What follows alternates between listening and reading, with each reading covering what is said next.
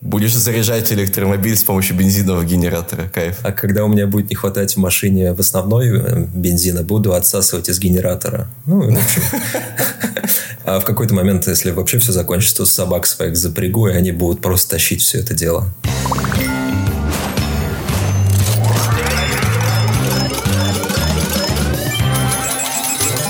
Всем привет, это подкаст «Ну как там с деньгами?» и я Никита, главный редактор Тинькофф журнала. А я Макс, старший фоторедактор Тинькофф журнала. И в этих подкастах мы говорим о том, э, что вообще происходит с деньгами, с экономикой, как это все влияет на нас с вами, на простых россиян. В аудиовыпусках мы встречаемся вдвоем и просто разговариваем о более личном, о наших деньгах, о наших тратах, о нашем бюджете и пробуем разобраться, как со всем этим быть. Такие эпизоды выходят только на подкаст-платформах. Подписывайтесь там, где вы привыкли слушать подкасты и оставляйте оценки и отзывы. Это для нас важно. А еще напишите нам на адрес э, подкаст собакатиньковjournal.ru, какие темы сейчас вас больше всего волнуют.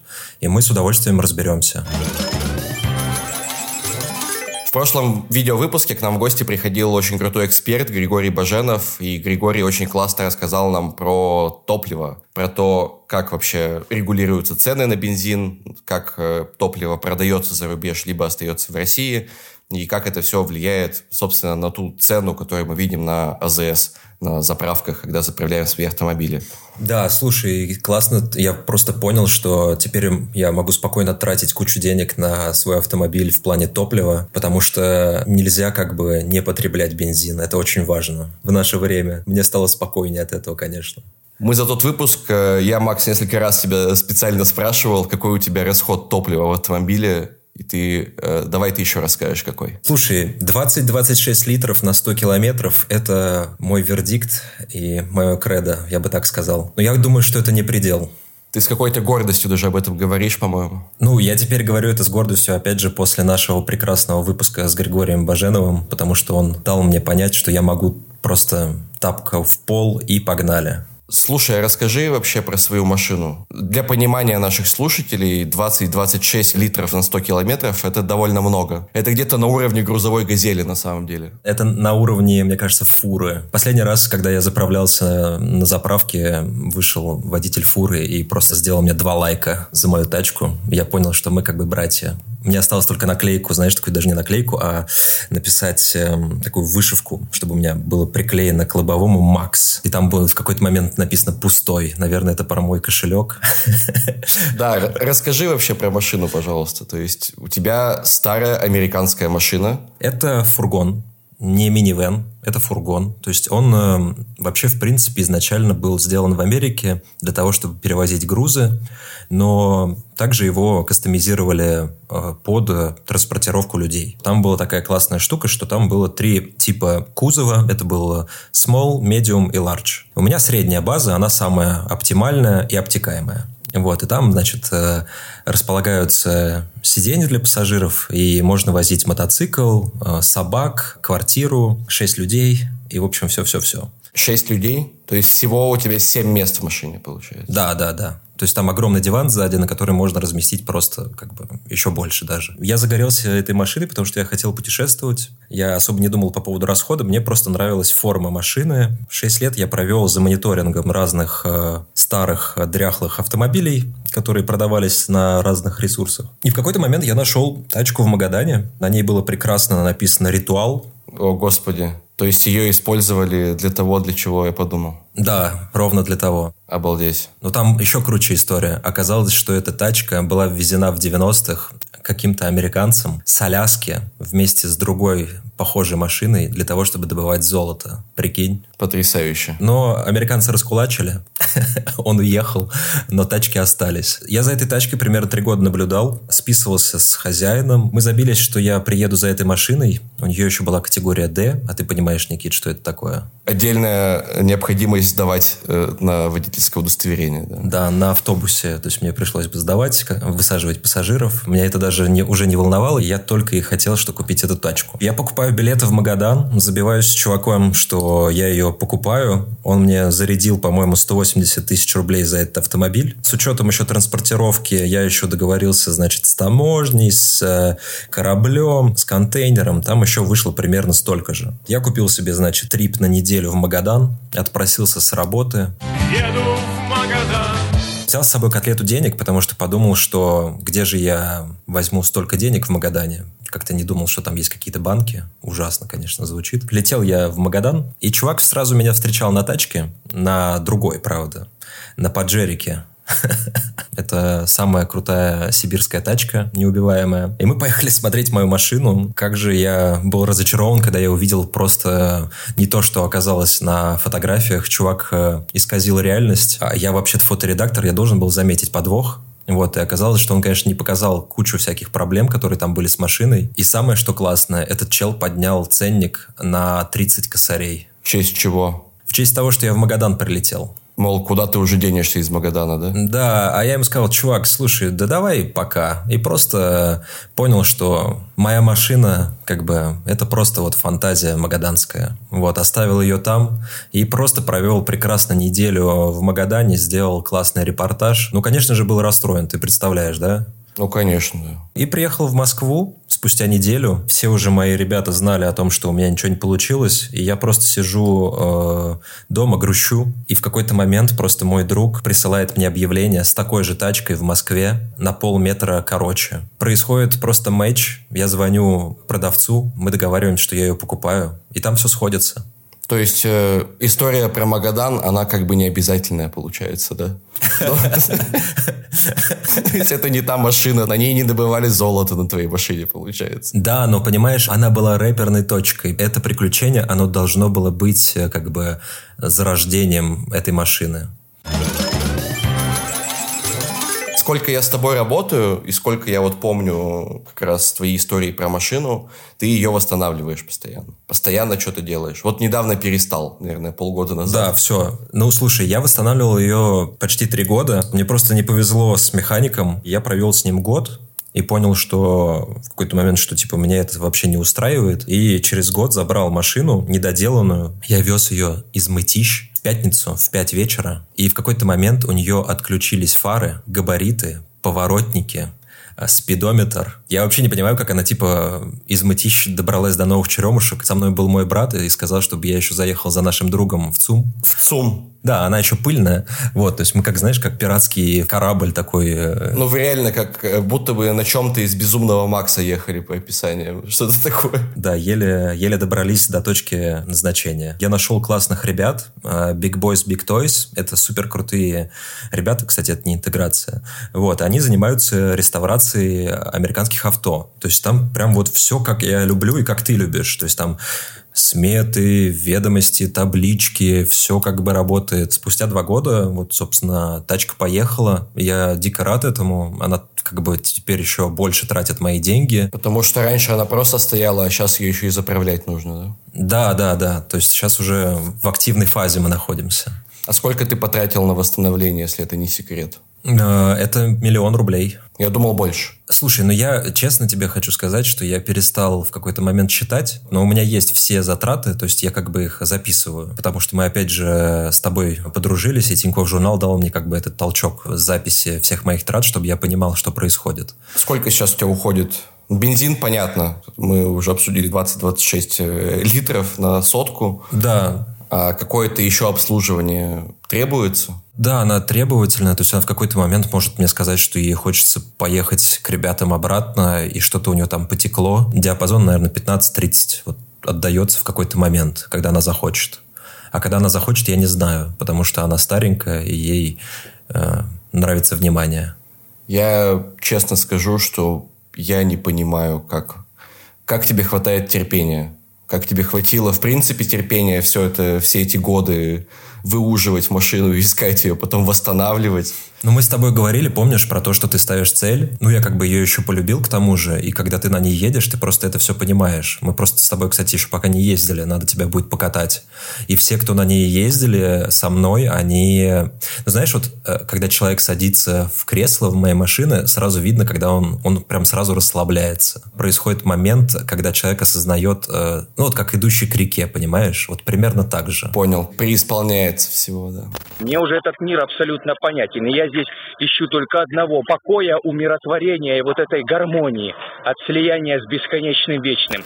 Твоя машина – это чисто душа, по-моему. Твой крестраж Да, примерно так. То есть я прям вот, знаешь, наслаждаюсь каждый раз и не жалею, что трачу на нее кучу денег, потому что она этого полностью достойна. Ну, это же сложно, да, наверное, как-то рационально э, оценить, насколько стоит владеть такой машиной. С точки зрения свободных денег, мне кажется, было много других опций, которые были бы более экономически, именно, наверное, эффективны, но, наверное, не принесли бы тебе столько удовольствия. Да, ровно вся моя семья думает, что я совершенно сбрендил. Зачем я вообще это делаю? Но, опять же, этим летом я сделал кучу передвижений на автомобиле. Я перевез друга. То есть моя машина, понятно, что не окупается, да, если там говорить, опять же, о наших с тобой э, денежных темах. Но я вижу, что она работает и дает возможность там помогать всем вокруг. То есть, и когда это нужно, ну, ты помнишь, там, в корпоратив тоже, да, то есть мы перевозили все-все-все на ней. То есть она просто работает и делает свое дело. А сколько она сейчас стоит в таком состоянии, вот как у тебя?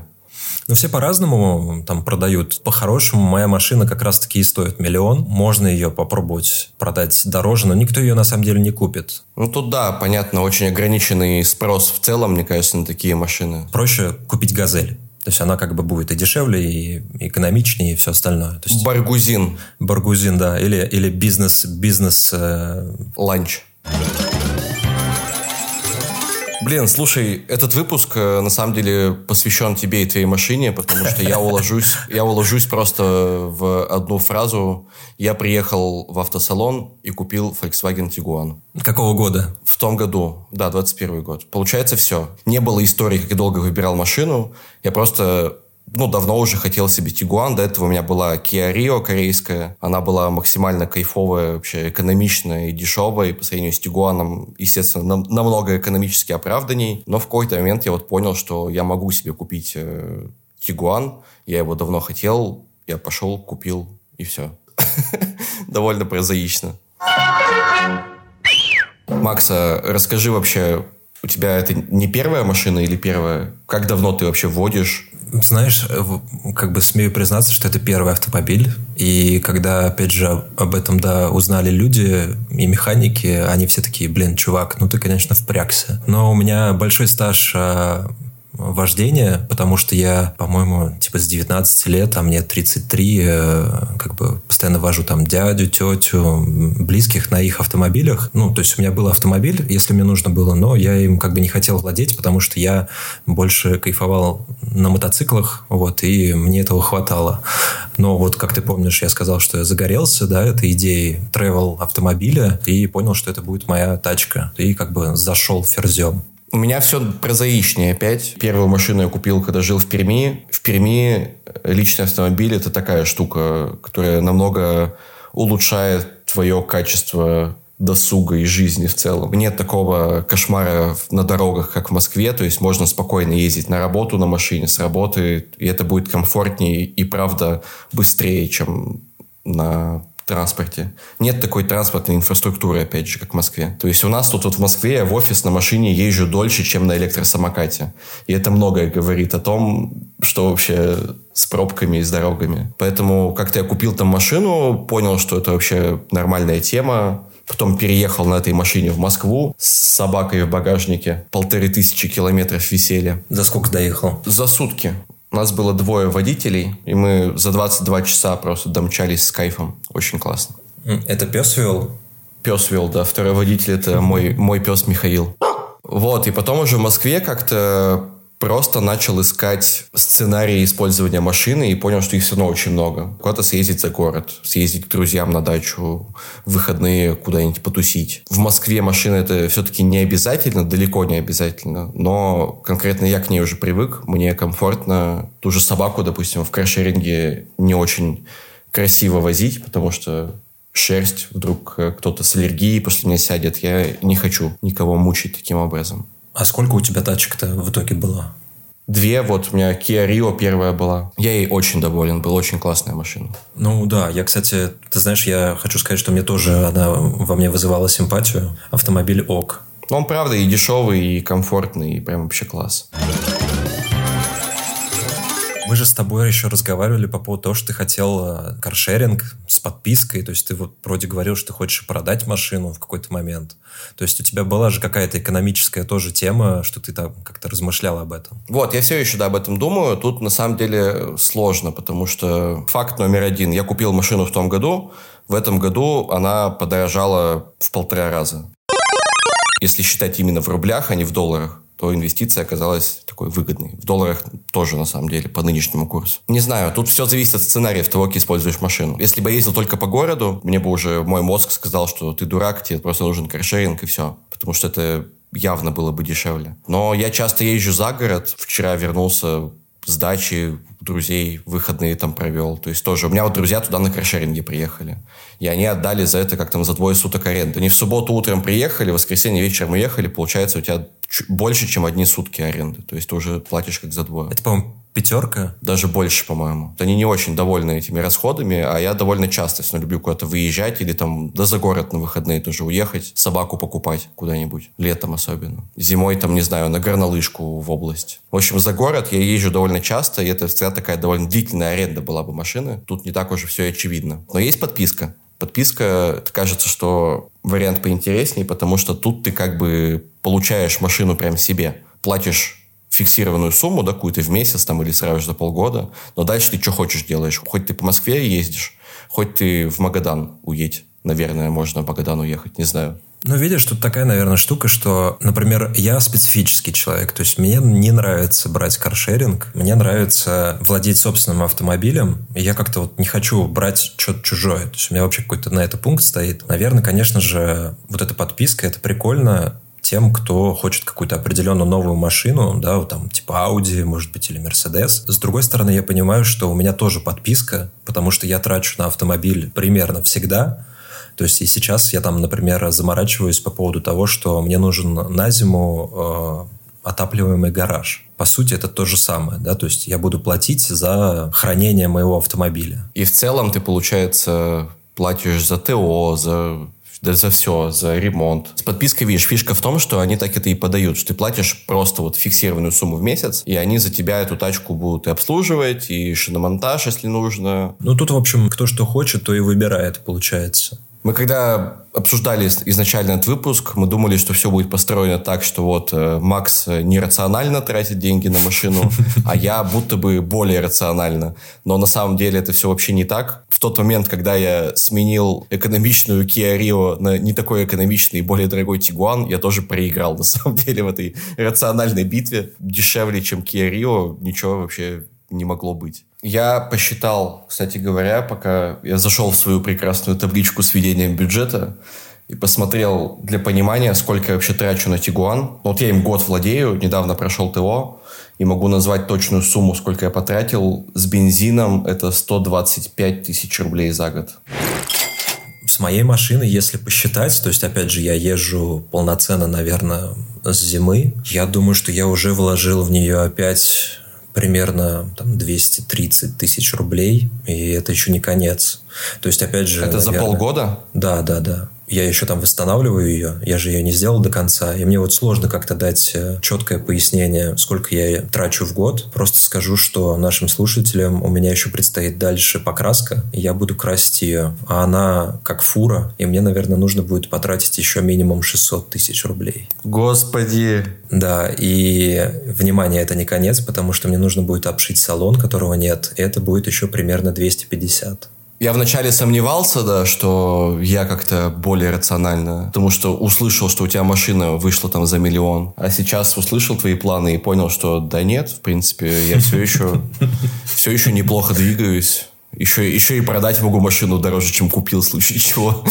Вот, кстати, по поводу инвестиций, я, наверное, не смогу ее рассматривать как инвестицию почему-то. Потому что никто особо их сейчас не покупает. А если покупает, то какие-нибудь биты и восстанавливает их. Возможно, если ты ее доведешь прям вообще до идеального состояния, будто бы она только-только с конвейера, то, мне кажется, в таком случае ее можно дорого будет продать. Хотя я не эксперт. Я просто знаю такую машину. Ford Econoline продается на Авито, по-моему, два года уже за 3,5 миллиона. Он в идеальном состоянии, но Но так, просто это очень узкий рынок, да, на который мы, как понимаем, мало кто сейчас еще будет заходить. Но, слушай, опять же, это мое хобби, наверное, да. Я как бы в свое хобби впрягаюсь, и у меня есть, опять же, вот я говорил, что есть карточка, на которую я отдельно закидываю типа деньги каждый месяц, чтобы содержать свой автомобиль. У меня была супер кубышка, которую я не трогал, в которой лежали как раз-таки достаточно большое количество денег, которые я накапливал, чтобы расплатиться за ремонт и какие-то там непредвиденные расходы еще к тому же. То есть там я покупал себе резину, э, это мне обошлось в 30 тысяч рублей. Я покупал себе набор инструментов, это обошлось мне там, по-моему, в пятерку. Потом я там докупал всякие ништяки, связанные там с в салон положить какие-нибудь коврики, там магнитолу, колонки, это еще, по-моему, 12 тысяч. Ну, то есть, понимаешь, вот всегда что-то куда-то я там засовываю, то есть деньги, деньги, деньги. Последний раз, кстати, еще сделал, э, я вспомнил зимой, антикор, он тоже обошелся мне в 30 тысяч рублей. Вот, ну, в общем, не предел. Да уж, ситуация. Я в свой Тигуан купил термос. Все. Больше, больше я вообще ничего не покупал. А, мне, знаешь, еще тоже было здорово. Я приезжаю к ребятам в мастерскую, и там, собственно, есть маляр. И мы с ним разговариваем по поводу покраски. И он говорит, слушай, ну ты как вообще хочешь э, покраску сделать? Повседневную или по красоте. Вам стрижечку модельную или какую сделать? Повседневная, это то есть мы с тобой просто сделаем покраску, она будет стоить, ну, как бы подъемных денег, но при этом твоя машина там с кузовным ремонтом, ну, как бы будет страдать, да, но на повседневной основе это будет норм. А если ты возьмешь э, премиум покраску, то будешь страдать ты, потому что она будет стоить дорого, тебе нужно будет беречь эту, эту машину, чтобы она стояла где-нибудь реально в теплом гараже и зимой вообще не ездила. То есть, вот представляешь, оказывается, есть такие еще категории. Я обычно думал, что премиум, наоборот, дает тебе больше возможностей, а не отбирает их у тебя. Тут нет, тут по-другому все работает. А ребята вообще сказали, что просто не крась и смотри, как она гниет. Медитативное хобби такое получается. Да, просто смотри, как она доживает. Слушай, а что с экологической точки зрения вообще? Ну, в Европу меня не пустят точно. Прям красный флаг там где-нибудь воткнут. А ты не боишься, что в России тоже запретят на таких ездить? Ты знаешь, сейчас уже не боюсь, потому что, мне кажется, сейчас другое опять у нас времечко. Сейчас уже не запретят, да? Да, сейчас, сейчас нет. Сейчас, мне кажется, даже наоборот будут э, благодарить. Спасибо. Сейчас э, и с бензином тоже, да, там вот все как бы переживают по поводу бензина, но мы на выпуске поняли, что переживать не стоит. Автомобили сейчас э, все рвутся как бы все равно на малолитражные. Если ты не берешь что-то, какое-нибудь старое ведро, то в целом все нормально. Многие страны же и так э, готовятся отказаться от двигателей внутреннего сгорания в ближайшие годы. Там Норвегия, насколько я помню, уже через несколько лет собиралась отказаться от двигателей внутреннего сгорания и перейти полностью на электромобили. Я бы, кстати, с удовольствием себе купил вторым автомобилем что-нибудь вот такое маленькое, экономичное. Мне очень нравится, сейчас, по-моему, BMW сделали какую-то супер серию разных э, электрокаров, и они выглядят просто футуристические. Мне кажется, я даже, может быть, смогу засунуть одну из них к себе в машину. Очень удобно. И тебе нужна еще розетка в машине, получается? А не, у меня будет генератор. У меня будет этот бензиновый генератор. Я же люблю тратить бензин. Будешь заряжать электромобиль с помощью бензинового генератора. Кайф. А когда у меня будет не хватать в машине в основной э, бензина, буду отсасывать из генератора. Ну, А в какой-то момент, если вообще все закончится, то собак своих запрягу, и они будут просто тащить все это дело. Ну, слушай, все равно странно, электромобили стоят так много, что тоже язык не поворачивается назвать это экономичным. То есть я так понимаю, что во многих странах э, они распространились очень хорошо, потому что там сильные послабления со стороны налогообложения и вот этих таможенных пошлин на ввоз. У нас, я так понимаю, пока что не в такой степени все это развито. И что все равно дороговато получается ввозить именно электрокар. Э, слушай, ну по поводу э, ввоза вот э, электрокаров, просто я знаю, что есть какая-то суперсхема покупать биты и Теслы, восстанавливать ее с помощью разных манипуляций. По крайней мере, опять же, вот в Москве есть точно две конторы, которые этим занимаются, и ты можешь купить Теслу восстановленную с какими-то косяками, что там, может, дверь не сильно закрывается или в салоне что-то не хватает, но, типа, дешевле, чем ждать новую. и у тебя будет Тесла, на которой ты ездишь, она с учетом, все хорошо, и при этом заряжаешь ее. Есть сейчас куча зарядок в городе. В Петербурге тоже я видел, что есть. То есть это как бы хороший кейс. Но не могу, наверное, сказать, что, опять же, меня бы это заинтересовало в ближайшее время. Я посидел там, попробовал это, и что-то мне пока не нравится. Может быть, опять же, если я попробую BMW, это будет прикольно.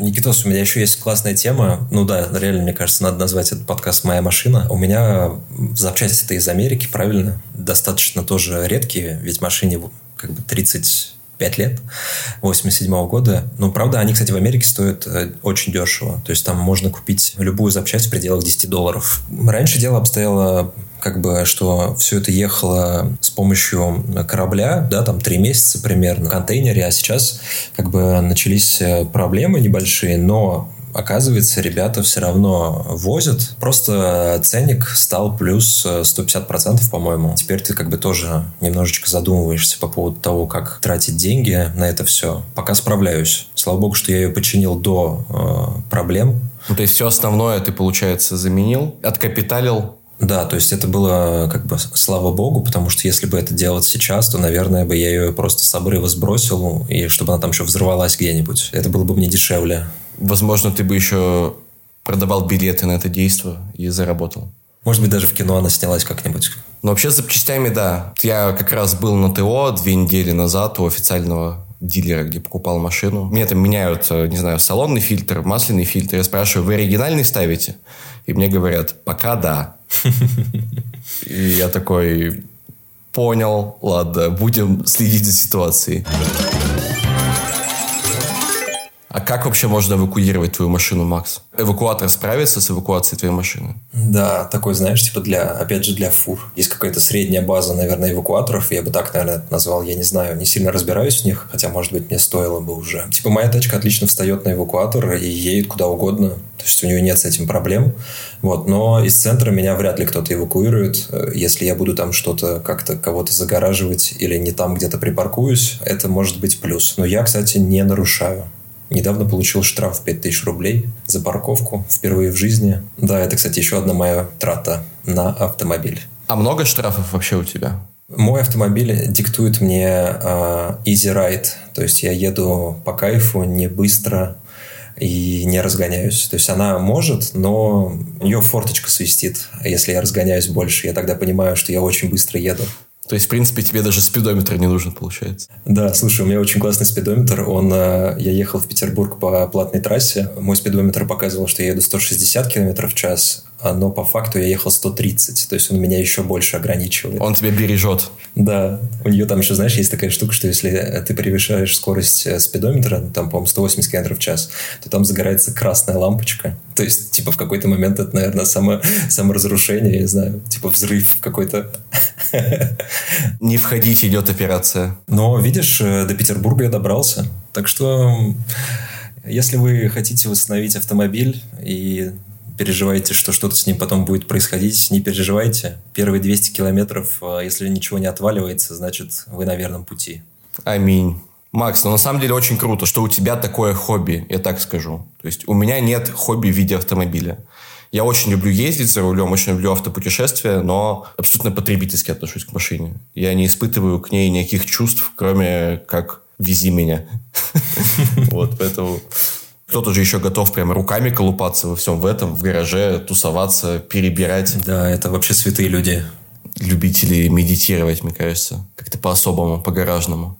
У них были отцы. И на этой грустной ноте.